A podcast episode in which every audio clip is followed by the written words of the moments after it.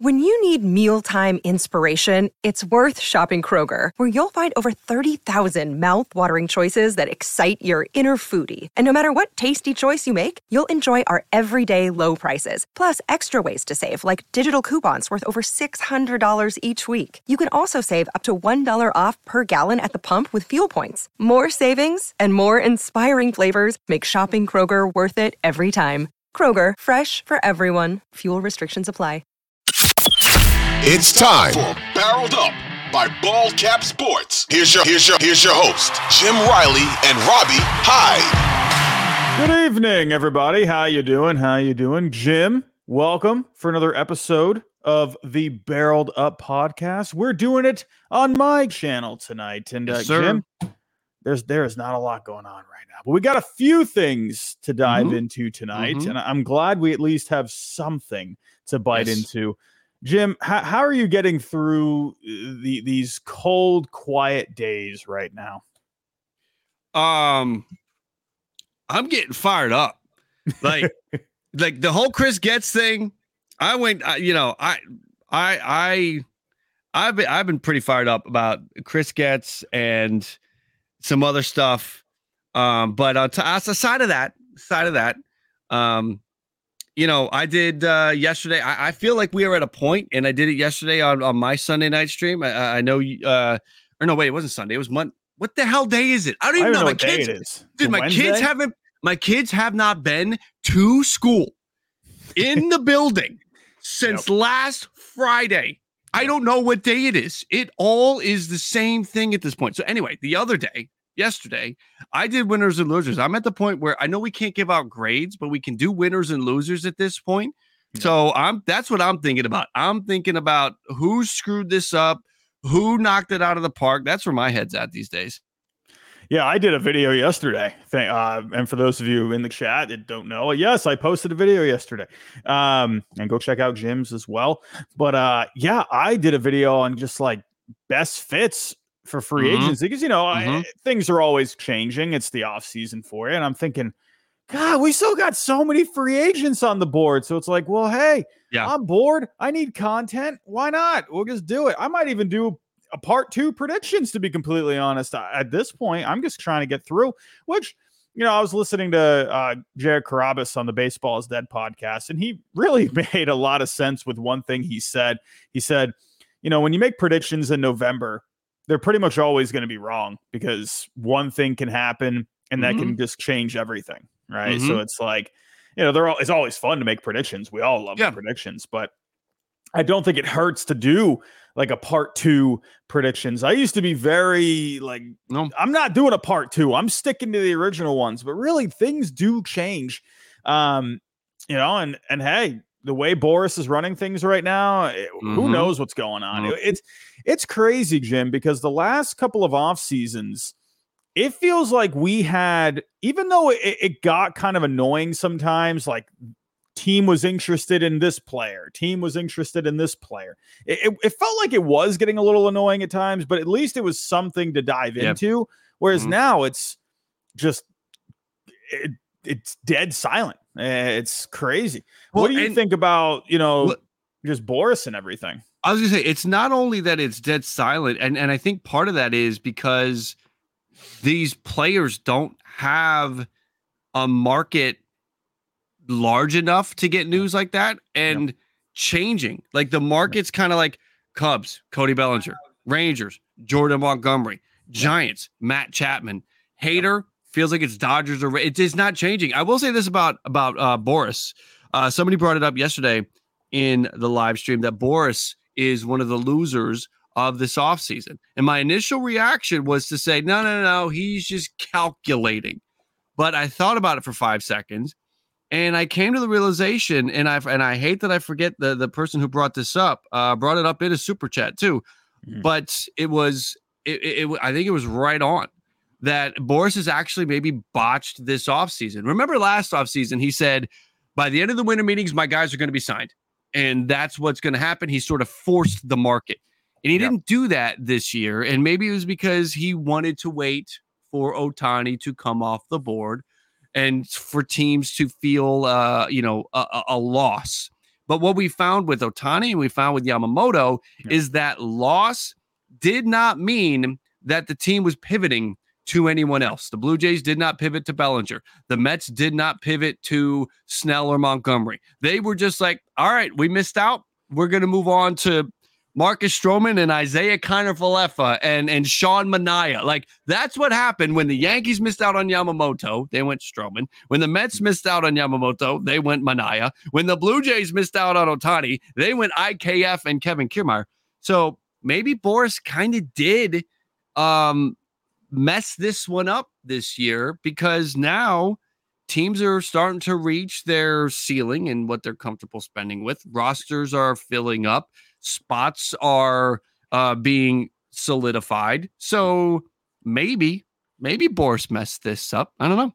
Yeah, we'll have to see because Yeah. you know every offseason is different. There's always going to be some kind of a new trend. You know, whether we see you know how fast guys sign or perhaps you know different types of contracts. Like I feel like over the last few years we've been seeing more of those opt outs getting thrown into deals.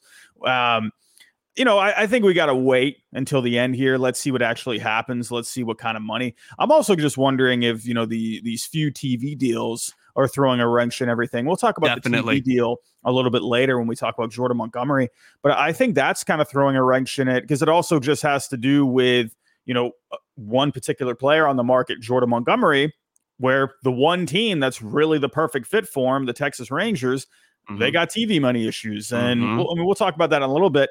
Yep. But um, you know, I think that's really throwing a wrench in the whole thing, and and I think teams, you know, and I think other teams are also seeing that, and I think they're almost kind of trying to wait things out a little bit. Like I think it's just a, it's a staring contest right now, seeing who blinks first, right? Yeah, you're right. Um, Um, shout yeah. out, quick shout out. I see him in the chat. You were right. It was I am versatility. He is here tonight. He was here last night. He is everywhere. You cannot escape him. I am versatility all over the place, bringing us bringing us thoughts, contents, topics to talk about. I am Very good. versatility. Shout out to you, my friend. But uh, well, let's get this show on the road. Uh, everyone, make sure to download the Barreled Up podcast. You can find that wherever you listen to your favorite podcast, whether that's Google, Spotify, Stitcher, Apple, wherever. I don't even know where else you can listen to podcasts, but my The moon. Spotify. Wait, which one was that? The moon. Oh, yes, yes. I, I, I uh, Spotify for me. That's my go-to. I feel like that's the easy one. But Mhm. um, but yeah, make sure everyone go download that. It really does help us out. Uh, and and hey, if you like our faces enough, go give us a five star rating. Leave a comment, whether that on Apple. I think you can write reviews there or whatever. Um, but yes, let's move on here to the start of the show. And hey, Jim, your Blue Jays are active.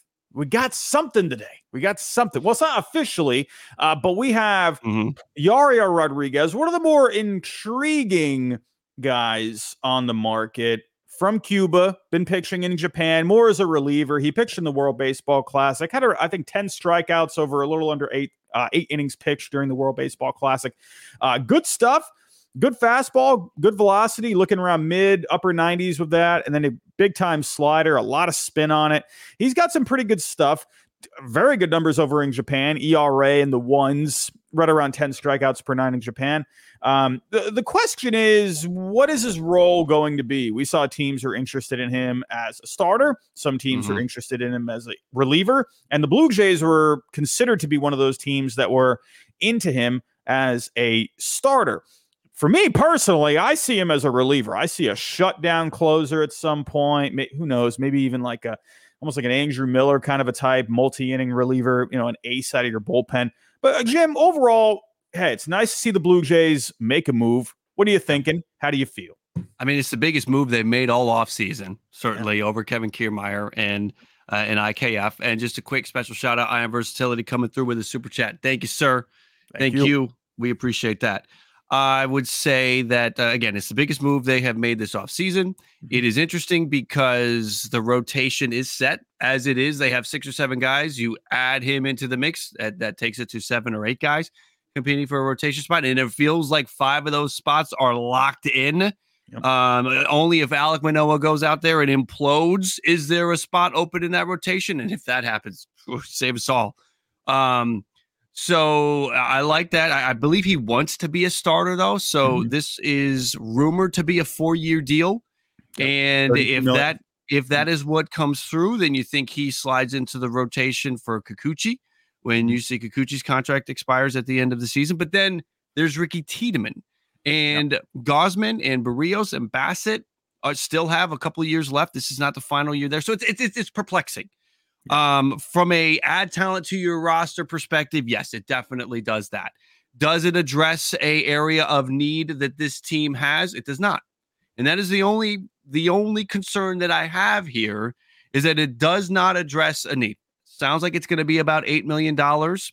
They Mhm. are already about ten million dollars over what they Mhm. spent last year. If you mentally add Vladdy's looming arbitration dollars in. Yep. So I don't know if they have any money left. And if you're a Blue Jays fan, you don't want to hear that because you still want Jorge Soler or JD Martinez or at the very least Joc Pederson. You want somebody with pop. You love a lefty bat. I don't know if they can spend that. Let me throw this at you. Um, as you can tell, I'm kind of torn on the deal. I like it. I don't like it. I don't know. I'm on both sides of the fence. Let me let me throw this out at you. And, and you and you let me know if I'm just going crazy here. I feel like adding Rodriguez opens up the potential that the Toronto Blue Jays might do something else. That the Yeah. Toronto Blue Jays now could seriously entertain the idea of trading either Manoah or Kikuchi.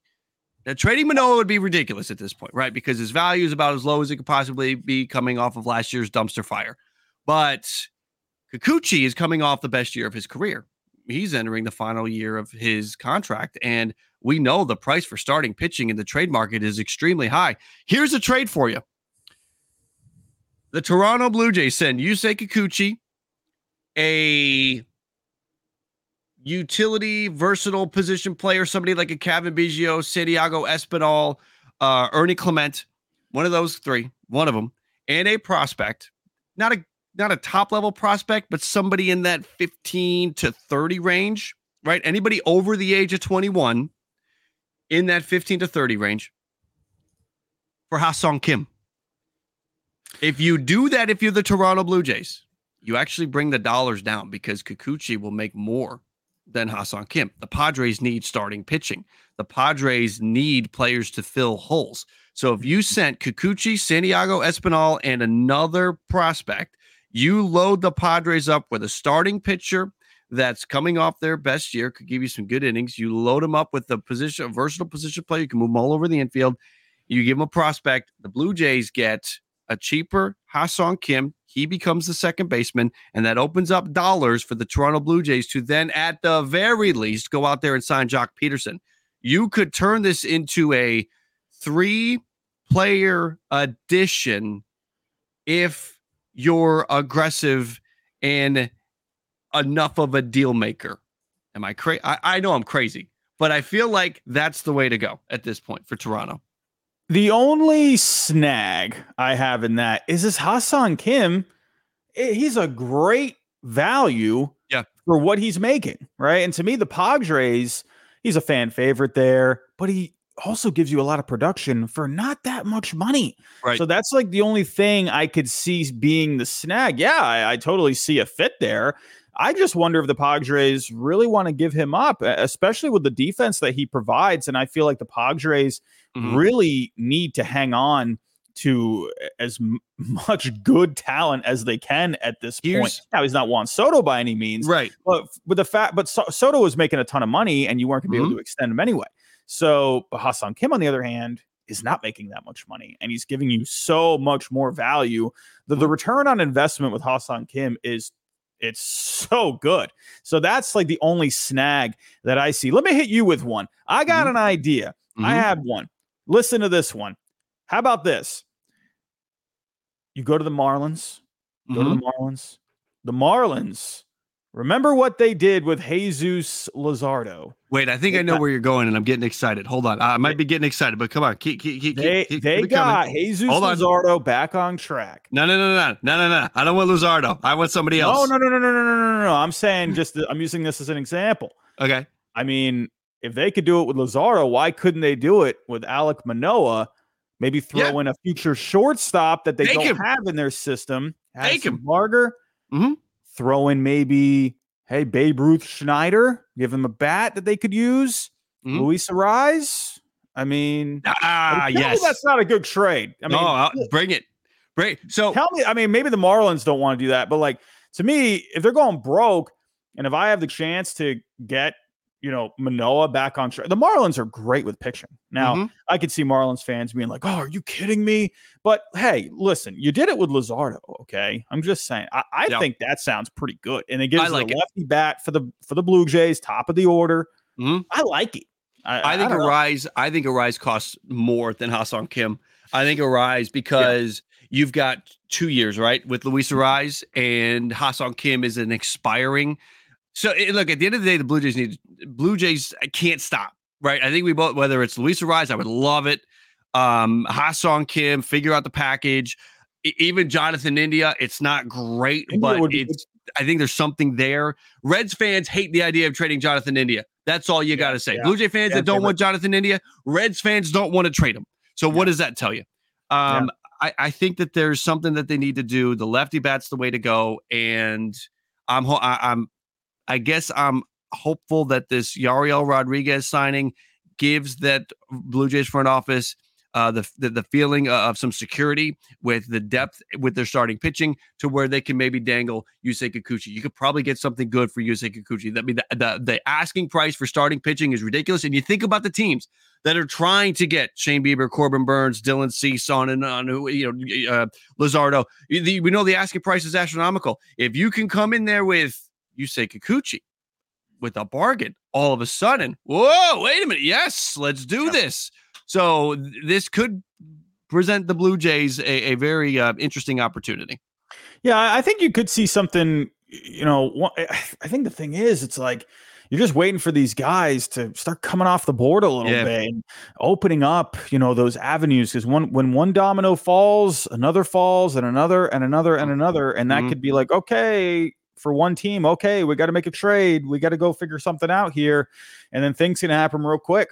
So I think a lot of it, you know, we have been getting some some bits and pieces from Heyman uh, today on his Bleacher Report stream, where he said he's he's thinking like that mid starting pitching market's going to start moving. Mhm. Uh, he's going to, you know, you'll probably start seeing the reliever market get moving a little bit, um, maybe even some bats. So I, I do think we're going to start seeing something Yeah. because look, listen, Scott Boras can hold this up all he wants, but uh, to me, uh, if I'm a player, I kind of want to know where I'm going. Maybe, maybe that's just me. Maybe Blake Snell does not care and he's ready to just pack his bags and go wherever he wants. But I would Mhm. think, man, Mhm. gosh, like I would want to kind of know where I'm going a little bit. You know, a month away from spring training, less, right? So we'll see. Yeah. But overall, I do like the signing for the Blue Jays. It's not expensive. It's eight million per year. Right. Uh, you figure it out as you go. But I definitely think it could open up something for maybe a bat if. Maybe someone like Luis Arraez or Ha-Seong Kim were not possibilities. How about Jorge Soler? Jorge Soler was a uh, one of the bats Jon Heyman mentioned today, and he said your Blue Jays would be the favorite for him.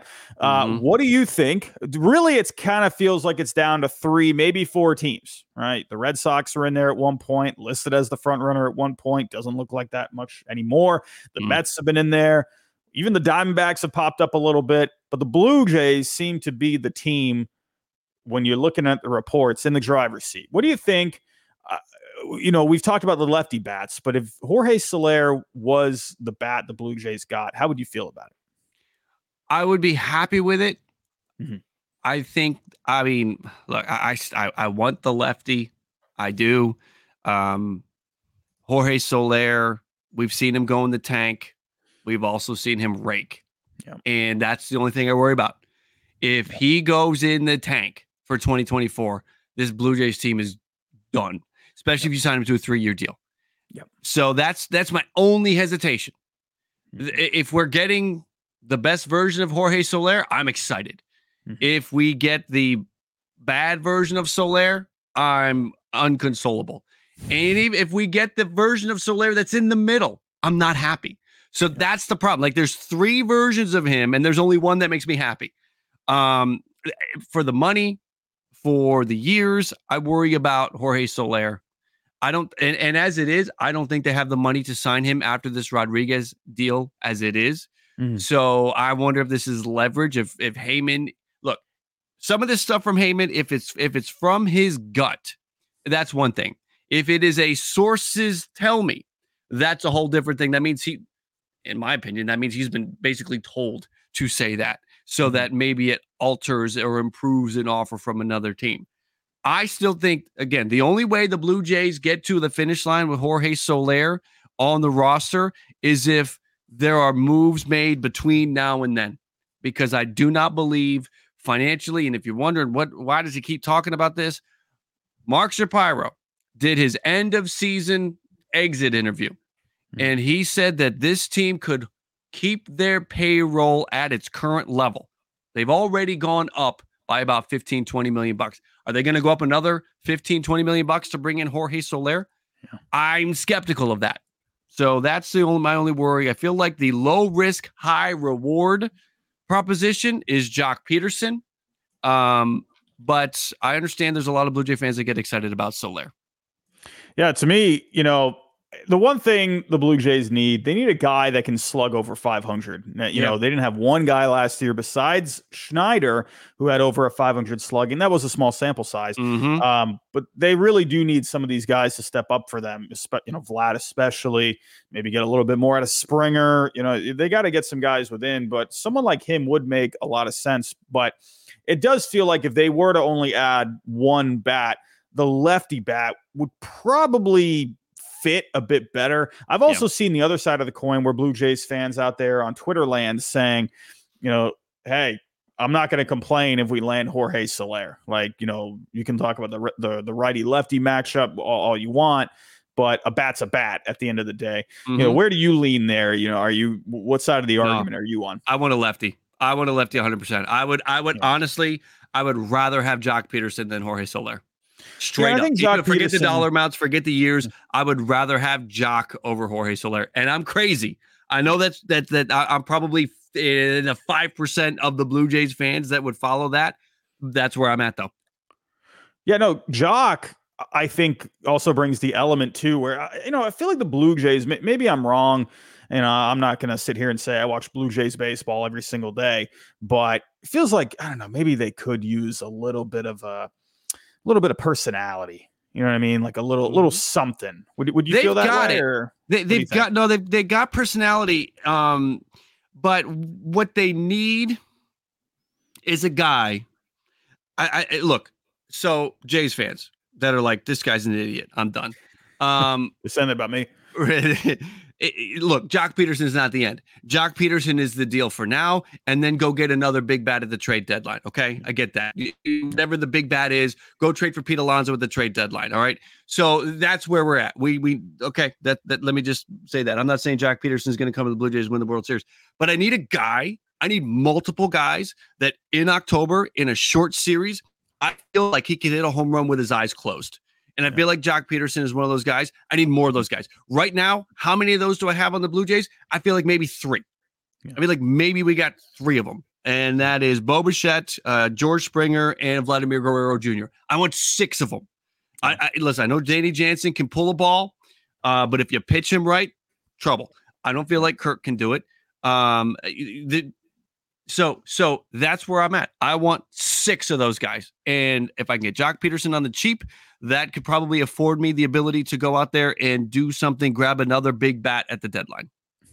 I, I got the solution for you. We got Yeah? Soler at DH and Luis Arraez at second base. I mean, goodness gracious. Tell And me. that's where that's where but the, I think the only way they do that again the the so you've got to have right you talk about Soler wh- whether it's Soler you got to do the trade you have to t- whether it's Kikuchi or Manoah they there has to be this Rodriguez thing needs to send into motion a three step process and I don't know if it will. This may be it but we'll see. We will see.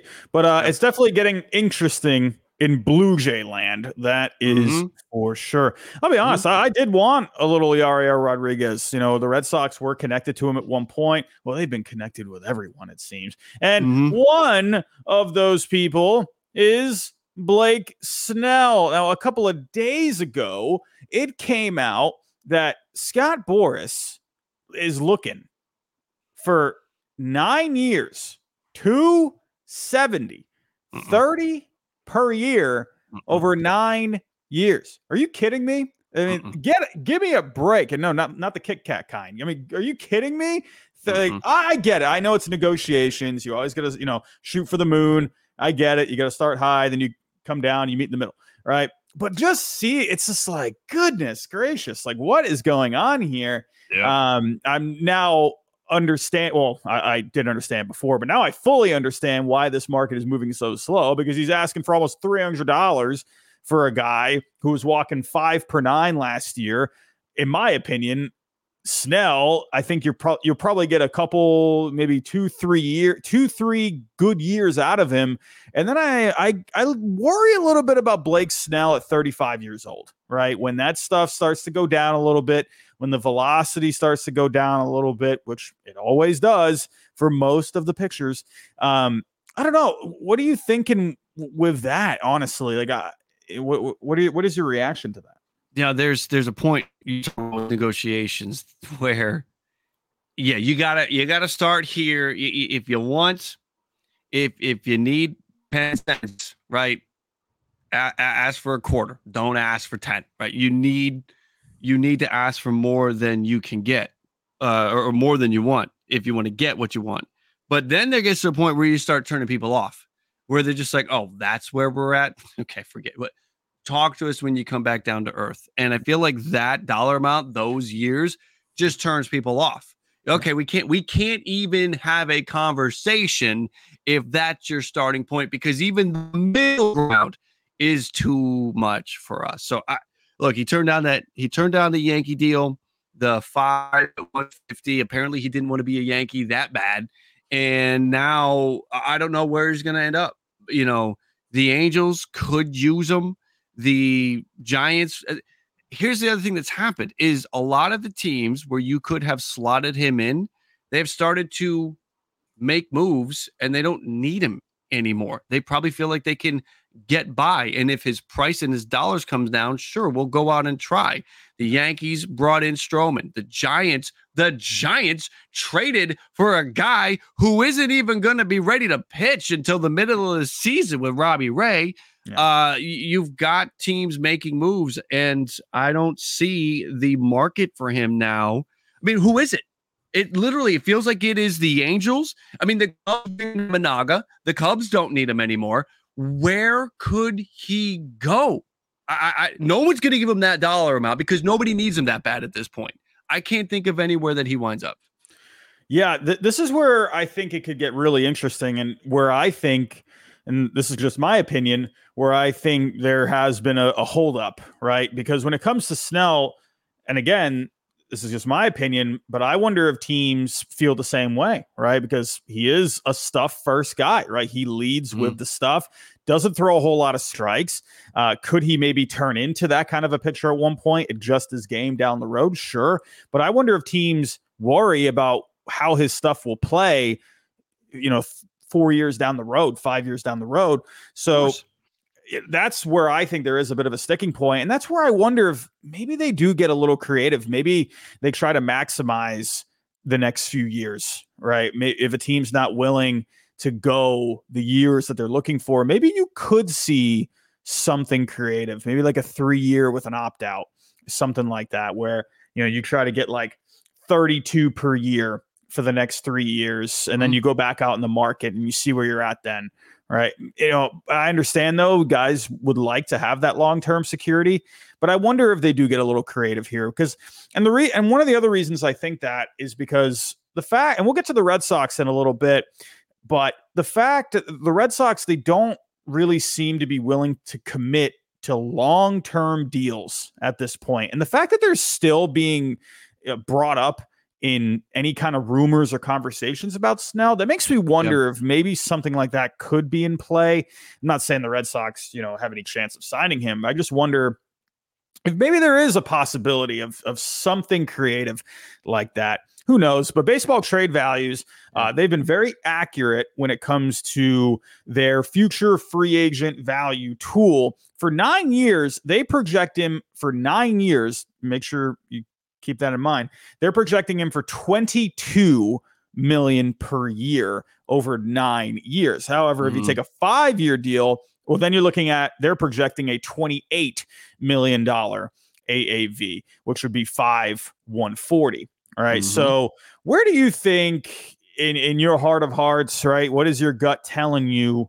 What, what kind of a contract do you think he ends up with? Yeah, I think the only way he he sniffs 30 is if it's a short term deal. Yeah. Like the Yankees sort of outlined it.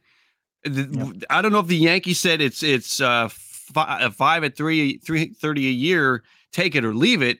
That yeah. felt like the deal to try to start to to to work on. Take it right. to okay, well, all right, you, you're offering us five, 150, 30. What if we dropped it down to 25 and we take it up to six and maybe we add a mutual option for seven or vesting like like that yeah. seemed like the deal to try to tinker with because of the the you know they reached the 30 I, I can't see him getting anywhere near what he's what he's asking for. And yeah. it does seem like if he wants the high AAV he's going to have to go short. Um Patman coming through with a super chat Snell liked San Diego. He takes six for 180 with deferrals. Going back to San Diego, confirmed. Pat Man feeling pretty confident about that. The problem with San Diego is if you do that, and I mean, look, it deferrals. That's a that's a, a really uh, popular way of of trying to find a way to make your player fit with the team right now. Uh, I don't know if he's going to do that with San Diego, and even still, um, if San Diego puts 10 mil a year, uh, 15 mil a year into him right now, it prevents them from doing other things. So that's the only yeah. drawback there. Y- yeah, I mean, look, a Snell back to San Diego would work if they had a, maybe a better TV deal situation lined up. yeah. up. And one of the problem of that is reports have said, you know, they want to be under that two hundred million dollar mark. Yep. Where right now, Fangraphs on the on the very bottom of the page, I always remember to go to the bottom of the payroll sheet on mm-hmm. Fangraphs because that's mm-hmm. usually the more accurate number when you account for a whole bunch of other stuff that gets put into play. They're looking at right now 212, right, right around 212, 212 million. So you know, and if they want to be around that $200 million mark, I just don't yep. see a scenario Mm-mm. where Snell comes into play, you know, unless like they, ah, they would have to move something, but I don't see what they could move to even consider that. I mean, Cronenworth, I think, is a guy they would love to part with.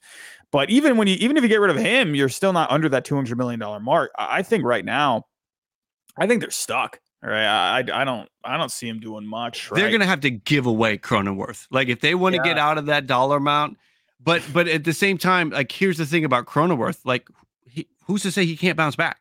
Who's to say he can't still be a productive player? Yeah. Uh, it doesn't look yeah. good right. It doesn't look good right now, but yeah. you know, if he does bounce back, he's 30. So I'm not saying he's done. He's got a couple more years in that peak age window. I always identify that as 27 to 32. So you have a couple more years. Maybe he bounces back, but they are no, I mean they are in a, a really bad spot, and I don't know what they could do. That's they, you know what they need to do? They need to trade Ha-Seong Kim to the Toronto Blue Jays. Uh, but it, in that world, I guess Kikuchi is not going to go. You'll have to trade a bunch of pre-arbitration guys to San Diego. I mean, yeah. that is they're in a bad spot. Yeah, and um, you know, and getting back to Snell, you know, it, it's very interesting to think of what what does he end up with, right? Because if he turned down five 150 with the mm-hmm. Yankees, I mean, you're mm-hmm. you are there, you're maxing out that AAV because uh, baseball trade values they project for five years, they project a 140 million dollar contract, which hey, that's right around what the Yankees yeah. were offering.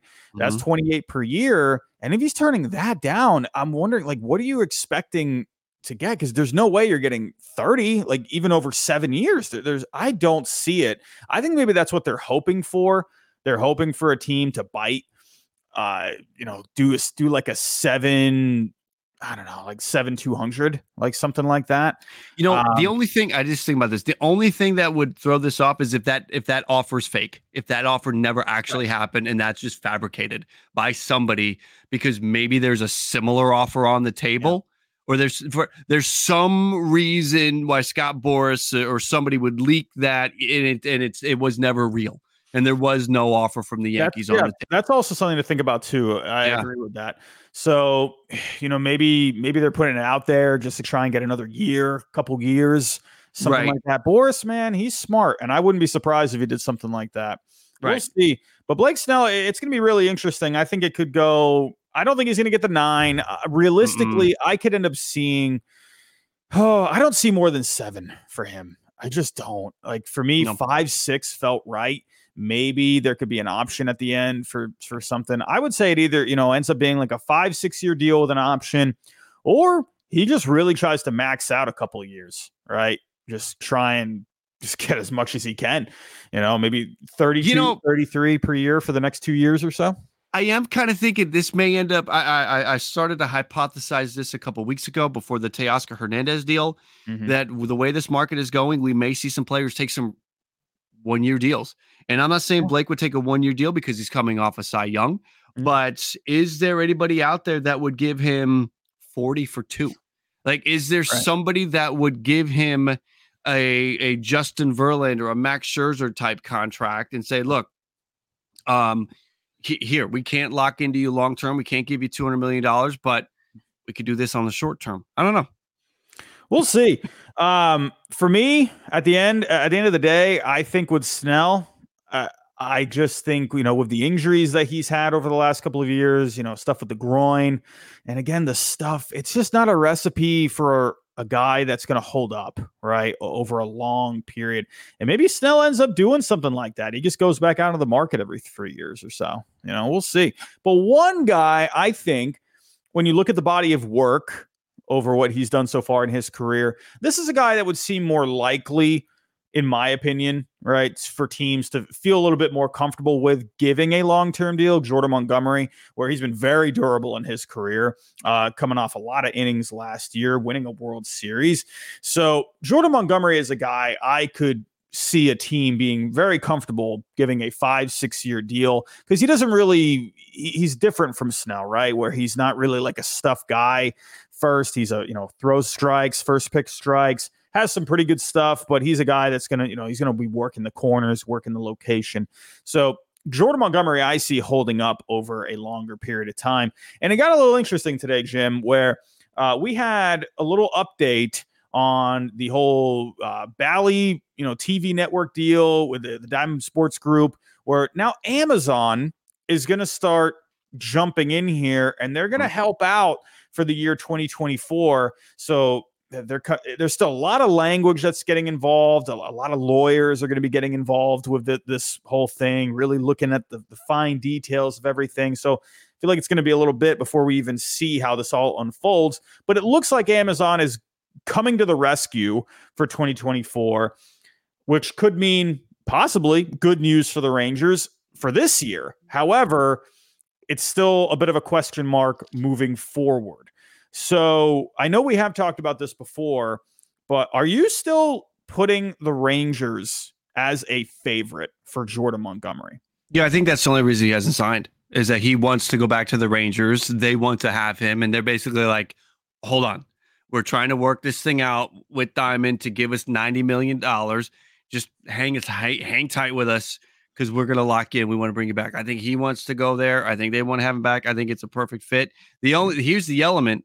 Um, the word is, unless anything has changed since uh, earlier today, and and by the time anybody hears this, is that there's five teams that Amazon has come to an agreement on, and those five teams are the Tigers, the Royals, the Marlins, the Rays, and the Brewers. The Rangers are not in that deal, and now maybe that's because the Rangers are working on a uh, give or take a few million here and there, like ninety million dollars. So that would, in theory, keep Bally with the Rangers in 2025 now or 2024. Now, here's the thing. Um, I hope they get that money and they run it straight to the bank. It's not in installments. Make sure that check doesn't bounce. So I, I don't know. I, come hell or high water, I think Jordan Montgomery ends up back with the Rangers one way or another. Yeah, it does feel like that. The only thing I just worry about it, it's just you know the Rangers looking down the road the next couple of years, like yeah, they're gonna get they're gonna help us out here, but Oh, are hey, we going to be that's the thing. having consistent revenue coming in to where if we're paying this guy, you know, 25 million per year, you know, is this going to be good for us Mhm. over the next few years? I, I don't doubt at all they would love to have him back. It's very obvious they could use him. But I just wonder if a team is going to look at this and they're going to see an opportunity and then they just say, hey, you know what? The Rangers, I know they're trying to figure stuff out. Maybe they figure something out. But right now, we can give you a five year 140, 150, right? You know, Yeah. not, maybe not 150, right? Maybe like that 130 range, right? Maybe like that 25, you know, 24 per year, right? I wonder, I said this on my video yesterday. I wonder if the Phillies just come out of nowhere, right? Because that's Mm. Dave, that's a Dave Dombrowski kind of a thing that he would Right. do, right? Just always looking, always keeping an eye on things. And the Phillies, li- li- listen, am I the only one out here that uh, did, did I miss something with the Phillies this offseason? Have they done anything besides Nola? I they haven't done anything. I don't see really how they've gotten better. Right. I, just feel like they still need to do something. They haven't, they, They- could still use a closer, right? You got Alvarado there who's Mhm. projected to be good, and their bullpen is projected to be good, but they got to do something, right? Yeah. So I wonder if the Phillies were something, you know, someone could hop in. What do you think? Right now, the Phillies' estimated payroll is at 238. Their final from last year was 246. And the latest we heard when we checked in on the pulse of the Phillies was that they were trying to get an extension done with Wheeler. So if they get that done after the Nola deal and the pitchers they got coming, I don't see Jordan Montgomery lining up with Yeah. the Philadelphia Phillies. So I, I think it's Rangers or bust. What does help the Rangers here is the teams that just worked out the deal with Amazon or, or are in the process of working out a deal with Amazon. Tigers are not going to jump in. The Royals, the Marlins, the Rays, the Brewers, none of those teams are teams that are looking for uh, the bailout to then be able to go and afford Jordan Montgomery. A hundred million dollars is going to Bally. I'm assuming then that's going to work out to about twenty million dollars per team. The mm-hmm. Rangers have such a massive deal.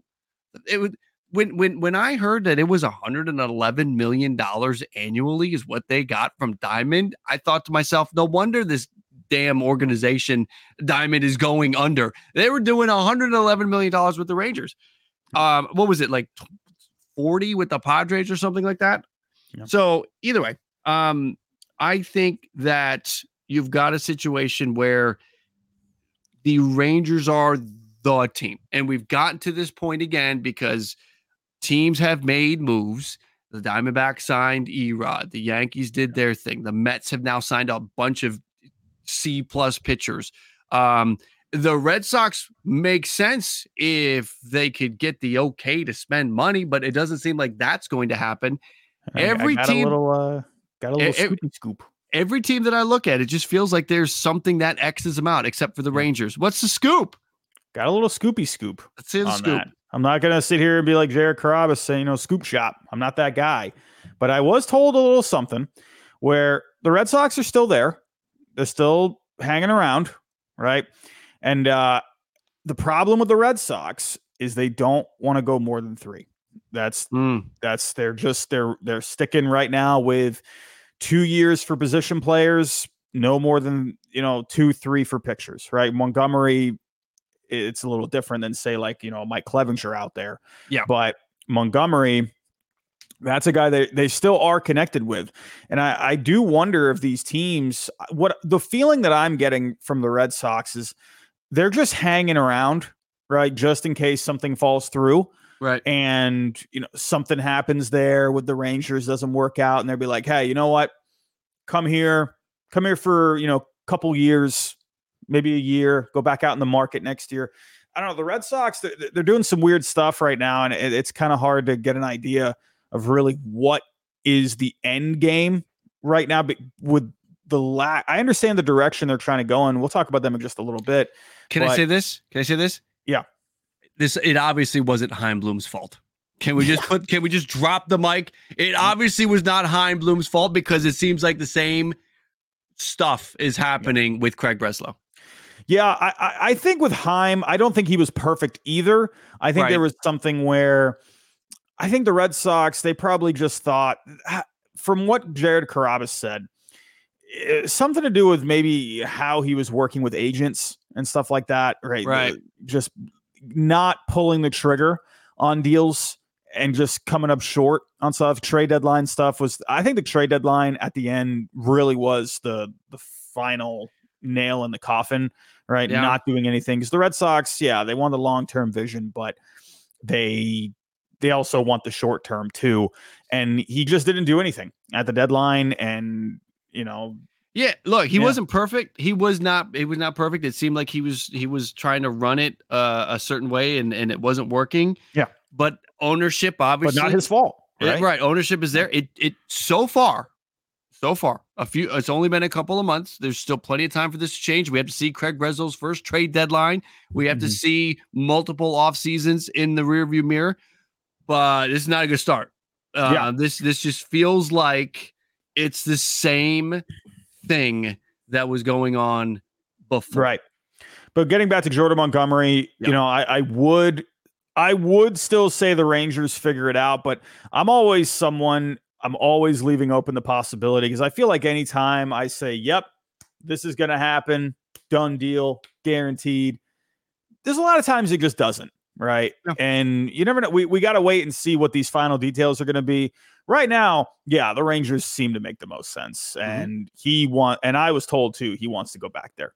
Um, but things can change. Things right? change. We'll have to wait and see. I could, if the Red Sox listen, Red Sox got winter weekend coming up this weekend. If they start a "We Want Monty" chant while Tom Werner and Craig Breslow are on the stage, who knows? Maybe that gets them going a little bit. I'm just saying. Yeah. Uh, but everyone, replay viewers, we are at the end of this. So if you want to listen to the rest of this, make sure you go download the Barreled Up podcast because we are going to be talking about the Red Sox next. So if you want to listen to all that, you will find it on podcast format only. Uh, this will not be here for the uh, for the replay viewers. If you're live, stay with us. We're talking some Red Sox now. Let's move on here. Speaking of all of that, we got some comments, and uh, I mean, I've been all over this the last couple of days, and I've been seeing. uh, You don't want to be on Red Sox Twitter land right now. I feel like I'm the only one that's trying to stay positive out there, and I'm just getting shellacked by a bunch of people. But you know what? I'm a I'm a glass half full kind of a guy, and you know, I'm just trying to stay positive. But we did not really get the greatest quotes the past couple of days. Uh, everyone wants to talk about the full throttle thing, right? That's the joke. That's the uh, the running joke this offseason. So let me let me read you the quote from Tom Werner. He was the one that said the Red Sox are full throttle. Here is the quote. Maybe that wasn't the most artful way of saying what I wanted to say, which is that we're going to be pressing all levers to improve the team. Th- th- There you go. It should have just been all levers, right? That should have been the quote.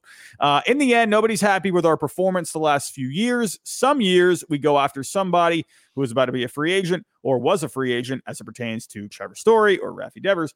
We felt very strongly that we were going to compete for Yamamoto's services, but in the end, he went to another team. So obviously, the big one there is the very beginning of that quote. Maybe that wasn't the most artful way of saying things. Now I know Blue Jays fans have their their you know their feelings about Ross Atkins from coming from your you know landscape with you know what you've had to hear from the Blue Jays ownership. What do you think when you hear a quote like that where he's kind of backtracking a little bit, not backtracking, but kind of saying, "Yeah, I messed up there."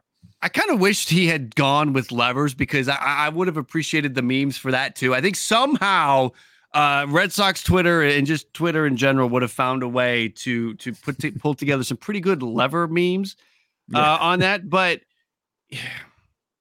even still, they have they even done that? Is the problem? They have fallen short of doing even that.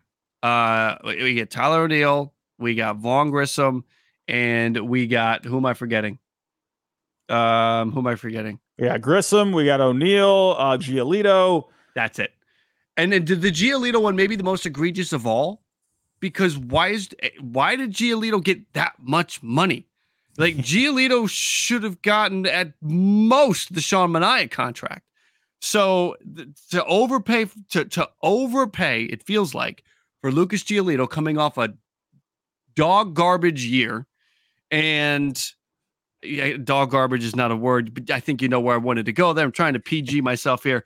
Uh, a, a terrible year, and look, Vaughn Grissom, that may be great. That may work out great. Let's give Craig Breslow in that front office a hand getting out of the Chris Sale business. I think that was a good thing. They are paying a little bit for it, but they're out of they're out of the, the Chris Sale business. Uh, Vaughn Grissom could be great.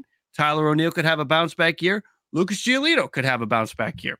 But in that division, the aggressiveness that you need to see, I think it's got to be frustrating that whether it's full throttle, whether it's levers, whatever it is, they they have just fallen short. And there have been too many times as well where they've been linked to free agents. Now, maybe this is not fair because it could have been leverage and they didn't come through. So, and, and some of the offers that we've seen that they've put forth for free agents that they've lost on kind of make you scratch your head.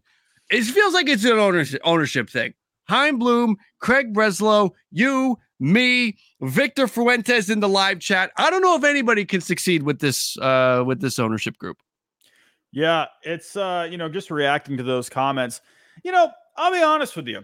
And people will probably be like, "Nah, you weren't thinking that." No, I was I was kind of thinking this from the very beginning. Not I didn't I wasn't sure where it was going to go, but the way I took it was hey, we're just we're to go here. We're to get to work. That's the way I initially took it.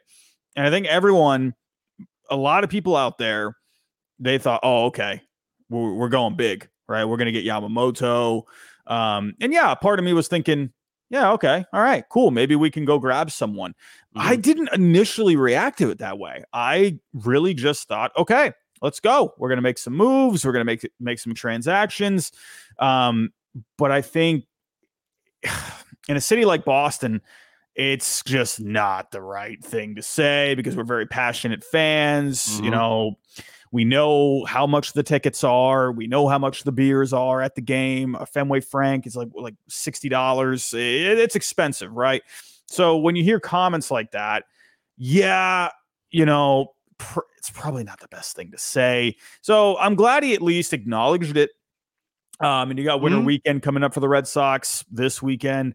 Let's see how that goes because he's going to be there and they're going to be doing Oh some kind of a thing where they're going to be talking with people. Let's see how that goes. I'm Uh-huh. very intrigued about that. hmm Um, but it, it's just been to me, it's like you obviously had to know coming into the offseason what you were playing, what your guidelines were, what your parameters were, right?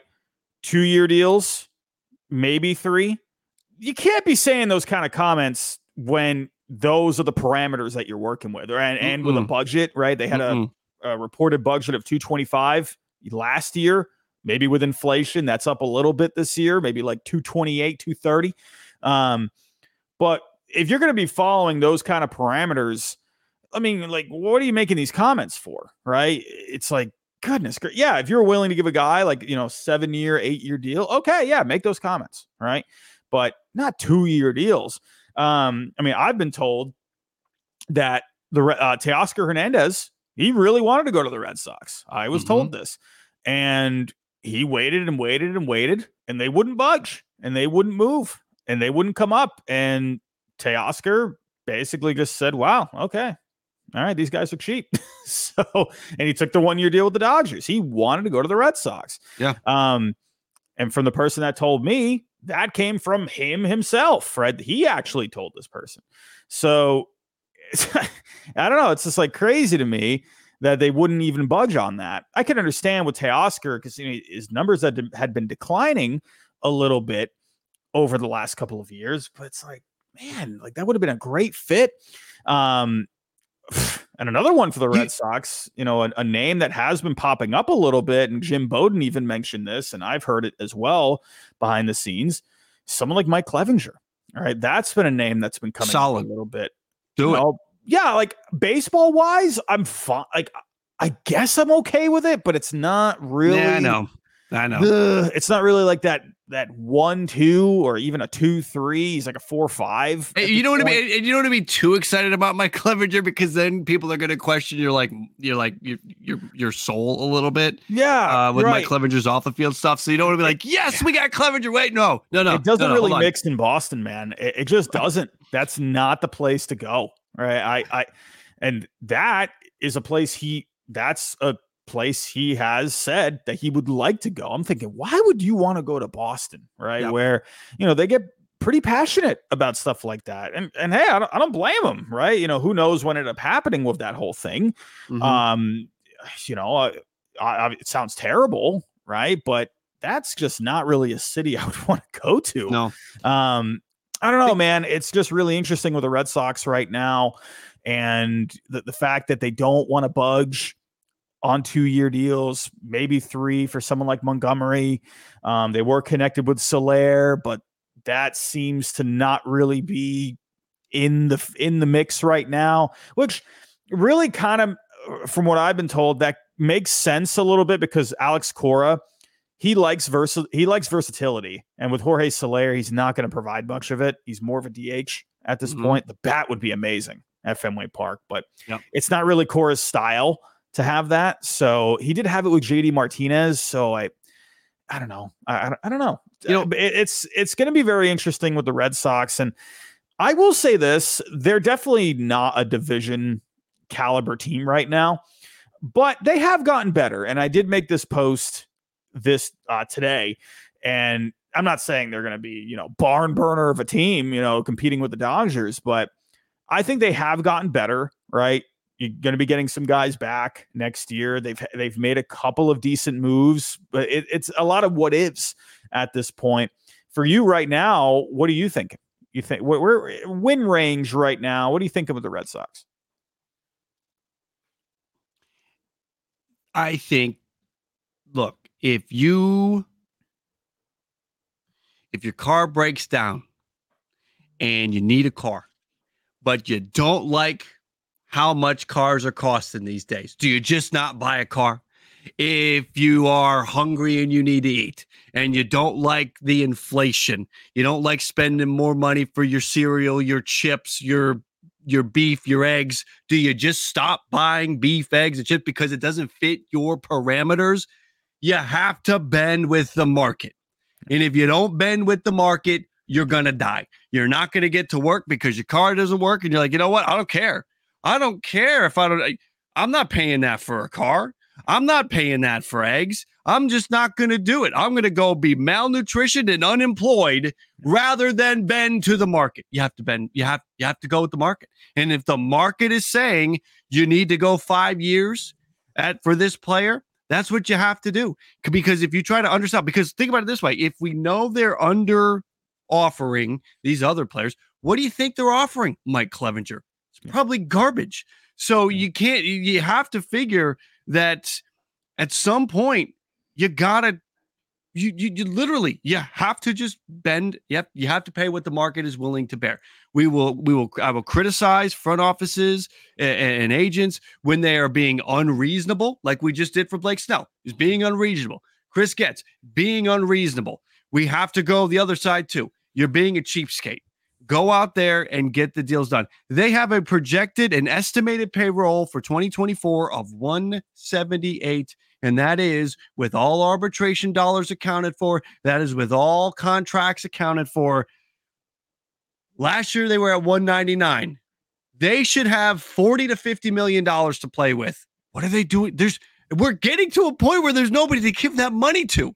If Montgomery's going to the Rangers, and I mean they could give it to Snell, um, but these these Bellinger's going to the Cubs, uh, Monty's going to the Rangers uh, you you you can see where these guys are going now. It's very clear where the, the most likely landing spot is. Let's do it. What do you is is Rafi Devers contract preventing them from making deals? Um, if that's the case, then I understand why they traded Mookie Betts for nothing. So the Red Sox need to look in the mirror, realize they are not in Kansas City. They are not John Angelos. I mean, I guess maybe they are. Uh, go out there and spend money. You have resources available to you that other franchises, other cities wish they had, and they just don't. And that's why they don't spend. You have the resources. Go out there and spend the money. Yeah. Just to point out one thing now, uh, on the, for the Red Sox payroll as of right now, I actually just learned this not too long ago. A good, a uh, good Red Sox Twitter account to follow, Red Sox payroll. Mm-hmm. Uh, they're estimating the Red Sox payroll to be around 201 million, which okay. it does say at the top on fan. Yeah, you got the 198. What is that? What does that do to? So there's a lot of other things that come into play, and there's fail. also like medical stuff that comes into play too, yeah. and like other payments that come in and arbitration, you know, stuff like that. So 198, so, but they should still have. I mean, you're still talking 20, right, 25 right. million dollars. So they still do have room, right? Yeah. So just pointing that out. Um, so like if there is a budget, if there is a budget, which I would imagine there probably is, right, 225, 230, I would imagine it's probably around that if that's the line, then they're probably working with that. They are trying to get rid of Jansen. That is something that's been in the news. Mm-hmm. I, I wonder. To me, I feel like they probably would have gotten rid of him by now. If you were able to get rid of Sale by now, I feel like you can get rid of Jansen by this point. I'm wondering if it, if they're having a bit of a hard time finding a taker, um, yeah. or they have teams that would be willing to take him, but they're probably wanting the Red Sox to eat a certain amount of money, right? And the Red Sox are probably trying to not eat as much. Good. I would I would imagine probably the highest point, maybe they pay half of his salary, try and save 8 million. Maybe they don't have to eat that much, maybe like 5 million or so. Um, but because his contract is a little underwater at the point at this point. Um it's just interesting with the Red Sox right now. This is one thing I, I'm I'm speculating. I, I'm speculating because now, I'm not saying the Red Sox have to go absolutely like Steve Cohen crazy, right? Can we start making that a term, Steve Cohen crazy? Um, but I feel like there's something else going on that we just don't know, like something, right? Because it's like I don't know. I know the I know Fenway Sports Group. They're trying to add a basketball team into their mix. They're trying to renovate the Fenway area. I don't know, man. It just feels like something. You know, mm-hmm. Tom Werner's making comments. John Henry's not even saying anything. Is there some kind of a weird thing going on there between the 2 mm-hmm. I don't know. There, there just seems to be like some sort of a disconnect, and I, I just I can't put my finger on what the problem is. Like, because yeah. it's like you know you have. I know you have the money. We all know you do, but why aren't you spending it? So I feel like there's there could again. I, I don't know. I'm not suggest. I don't know even know what to what to even suggest. I just wonder if there's something behind the scenes going on, right? Because I feel like there's always it. a reason for something, mm-hmm. you know, instead of just not wanting to spend money. I think Henry has always had this mentality. Remember, he wanted to bring in Billy Beane back in the day. He wants to build a sustained winner where you're not having to just blow through tons of money. And they've had bad experiences with contracts, right? Plenty of bad experiences, right? They've definitely lost more on investments when it comes to signing high price players. Carl Crawford, Pablo Sandoval for one, for uh, two, right? You've had definitely some other ones that didn't work out. So I just wonder is it is it you you haven't liked what's happened in the past with free agents? Is there something else going on? Is it maybe mm-hmm. a little bit of both? I don't know. I do know Mark. I do know John Henry has, you know, according to reports over the past year, he's been looking for more investment partners to come into play. Um, there were rumors at one point that he was looking to sell Liverpool, um, but then they came out and said no, not for sale. I, I don't know, man. I, I just feel like something business. Is there a divorce? Is there a divorce coming? Is there a know. divorce looming? I really don't know. I, I don't know. I, it, it just feels weird. Yeah. It feels odd. I'll keep it at that. I'm not suggesting they're going to like sell the team or anything, but like, it's just what is it? You know what I mean? Yeah. It's just not normal, especially when you know you have you know the highest prices in the game, but you're not putting the best, the most competitive product on the field. Right? Who think knows? about but waste. I think about the wasted years. That's my, I've been really on lately um, with the Mets.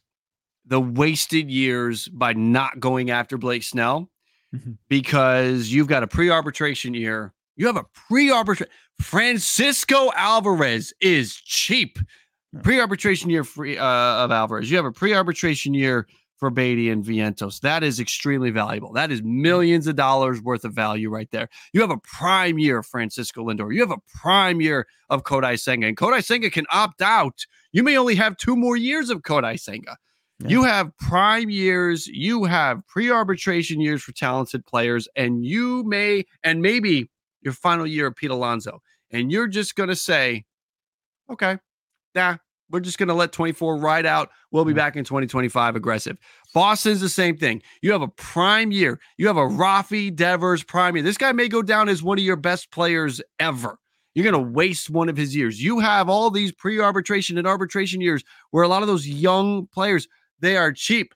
Rafaela could be one of the most exciting players of baseball. You're going to waste that year. Yeah. Don't waste years when you have the ability, when you have the means, when you have the resources to avert a situation like that. So Boston would fall right in there. Uh, the same, the same thing I've been thinking about the Mets lately.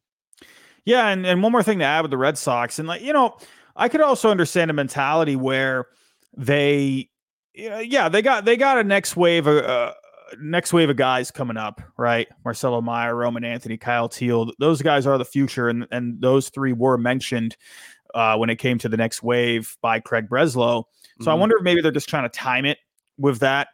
It could be just a timeline thing where maybe they're not really willing to pull, you know, the trigger on a on a big ticket item. And there are going to be some guys over the next couple of years. Who knows? Maybe they've had maybe they got their eyes on Juan Soto. Who freaking knows?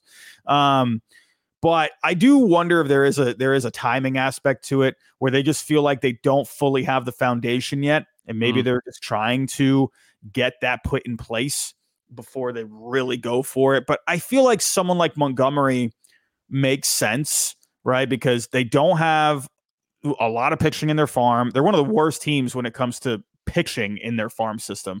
Good bats, but not pitching. Yeah. So I feel like Montgomery makes a lot of sense for them because it gives them a stable piece for the next five, six years, right? You don't got to worry about him. He's just going to be in your rotation. Mm-hmm. You know what I mean? Like that no. to me is an investment. I He's think is guy. You're you're okay with making right while he, you develop some pitching over yep. the next few years, right? Um, and draft pitching and get it internationally, right? Let Breslow do his magic, right? Just like he did with the Cubs with the pitching, mm-hmm. right? But get a guy like Montgomery who can help you compete over the mm-hmm. next few years. And even if the last couple of years end up being meh, you know, what, whatever, at least he can help you compete or until that next wave is ready, right? And I don't know. That's just all I have to say on that. Some other Red Sox news before we do get out of here. They are still connected with Adam Duvall, Justin Turner. Uh, wouldn't be surprised to see one of those guys come back. But anyway, Look, the I'll say this about the, the lineup.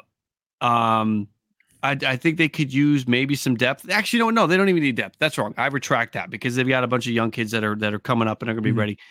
When I look at this lineup, Duran, Devers, Casas. You get a bounce back story year. I like Yoshida. Mm-hmm. Um, there's Tyler O'Neill has some potential. You got Abreu, you got Grissom, you have all of the young players. I again, I am, I am all in on Rafaela this upcoming season. I think he is going to be extremely exciting. I think he's going to be a headline grabber, uh, a highlight maker. I think you have the lineup to compete. There is no pitching, however, that can handle the American League East and what what your what the gauntlet you have to go through. So the the Lucas Giolito thing was a mistake. Never should have happened. What should have happened is they should have gone all in on either Montgomery or Snell. Look, nine years, okay, that's ridiculous. Don't don't do that. Uh, we got to figure out a way. Get a, there needed to be a trade, and there needed to be a free agent signing. I said this two or three months ago. Uh, Shane Bieber, go get Sh- Shane Bieber is now going to cost Cleveland thirteen million dollars. I got to think it's a, it may be easier to get Shane Bieber because does, does Cleveland want to pay him thirteen million dollars? Go get Shane Bieber via via trade and go sign a free agent, and then all of a sudden you're putting together a rotation where Bello is your three, and then between Pivetta, Houck, Crawford, you figure out the four five, and you can compete. Yeah, the, the one thing about Giolito, you know, it's I would I would have liked Montgomery way more. Uh, I will say if there were set parameters put in place and you had to work around those parameters, I could understand the Giolito signing if you have if you if they don't want to give more than two years for a guy. I can understand it from that for point the of view. parameters, sure. Right. The one thing with Giolito, horrible second half. He was okay before that, and he's always durable, and he's always going to give you innings. That's the one thing I think the Red Sox they really need this year. They proved it in 2021. Go back to that rotation in 21. That rotation had Martin Perez and Garrett Richards. They both made 22 starts that year. Garrett Richards was in that rotation making starts every Yep. fifth day, and they made it two wins away from the World Series. That's the only thing, you know, where if they just get consistent starts every fifth day and they don't worry about the rotation because they were 27th in innings pitched from their starters last year Mm-hmm. if they ca- and nine of the 12 playoff teams from this past year were in the top 15 in innings pitched with starting pitching. So if they just get the innings, I'm not saying they're going to make the playoffs, but I just want them to be competitive, right? Just be in the mix, right? At least just Mhm. be there the final week. Um, if they can just get the innings from the starters, they Yeah, have a. I, I- think they have a chance because the offense is good, like you just Yeah. mentioned. I, I, the offense is very good, and the defense needs to get better. So- Competitive, competitive. Yes, I, I Yeah. see them being competitive with this crew, but I'm Is it enough? you it's know? not it, right. I, I, I'm thinking about it. If I'm a Red Sox fan or, or, or for Red Sox fans, yeah, I don't want you to just compete. I want you to make the playoffs, yeah, and for you to do that, Yeah. Lucas Giolito needs to be the three. yeah. And oh, I agree. right, that's Oh, yeah. that's what needs to happen. Lucas Giolito being the one is, and and I, I'm not trying to just tear Giolito apart because Yeah. he's had some good runs. He was up and down last year. He had some good moments. It got really bad after he was traded. But Yeah. let's let's set that aside for a minute and just focus on what he was when he was with the White Sox. He Yeah. would go on spurts where he looked really good, but he was inconsistent. That can't be the one if you want to be a uh, if you want to compete for a playoff spot. If you just want to try to win 80 games, you know, put together a decent season, um, sure, you could probably do that with this with this rotation. But um, I'm thinking about it from a standpoint of let's go out there and win 93 games. Let's Yeah. get a playoff spot locked up. And maybe if things go crazy with the, the Yankees and the Blue Jays and the Orioles, maybe maybe we can even make a run here. Um, I don't think I don't think they've unlocked that possibility with Yeah. this current rotation. Yeah, they're not there. They're, they're not fully there. Right now, I would say they're an 80, 84 win team max at this point. Um, max, right? Mhm. Maybe they could surprise some people, you know. And again, I said this when, when we had Scott Braun on the pod, and I, I do think, you know, a big key if they don't add anyone. I, I, I don't think I made this clear when we talked with uh, with Scott, where I said if they weren't going to add anyone, the big key is Andrew Bailey. Now, I'm not saying that's going to get them to the promised Coaching's land, huge. but- The Blue Jays will tell you the Blue Jays and their love for the pitching coach, uh, Pete Walker, is extreme. It's immense. They'll tell you Pete Walker's the reason why the Blue Jays win uh, 20 of their games. So I, I listen, I understand the the love for for for pitching coach and, and for the coaching staff. It's it's it, it's it can be a difference maker. Yeah, it, it definitely can. And, you know, we'll see, right? I'm not saying Andrew Bailey is going to help get us to the playoffs, right? But, but I think he's going to be a big help because Yeah. Mm. let's, I mean, I'm going to be very honest with you. Watching all the games last year, Dave Bush didn't have it, right? There was No. just something he just didn't have a grasp on. I'm not saying he's not a good pitching coach. I think he can excel somewhere else. I just didn't think there was, it was the right fit. And um, I think Bailey just seems like a guy. He he has an idea of what's going on, right? Mhm. What he needs to do. Um, I do think they need to add Montgomery. I, I do think they need to add something else, right? We'll see, but I think we'll end it there. I think we'll end it there. I'm trying not to go too giraffe neck Robbie tonight. Uh, I could go another hour if I wanted to. Um, but Jim, what do you got cooking up over on your channel for this week? We are going to be looking at potential deals, potential trades today. Uh, I put out two videos. I put out a my fifth installment of the blockbuster series, focusing on all of the Marlins players that seem to be rumored right now. So go check that out if you haven't yet. Also reacted to the Rodriguez signing for the Blue Jays, and there will be more news. I'm hoping we'll get some something here where we can dive into some signings, and if that's the case, you know. Uh, we'll be talking about that, digging into that as as you will be as well, and we will certainly come back here on the podcast and talk about it as well. You know what we have to do? We have mm. to do if we can get another pod in maybe this week, maybe early next week. We got to do our Hall of Fame ballots. Yeah, it's a good call. That's that is that is very accurate. Up. I just I need I want to get my ballot. You know, I mean, I'm not a writer, but hey, we can still do a ballot. So maybe we can shoot for that this week. Maybe that's a good next idea. We should do it. But mm-hmm. that's gonna be that's hey, we got something to talk about next week. So mm-hmm. let's see who ends up getting it. But um, everyone, thank you for stopping by tonight. And uh, for those of you listening on the podcast, thank you so much. Uh, please make sure you have the Barreled Up podcast downloaded. Um, and everyone's still in the chat with us. If you can, hit the like button on the way out and uh, subscribe if you're new. Go subscribe to Ball Cap Sports over at Jim's channel. And uh, everyone, have yourself a good rest of your night, and we'll talk to you next time.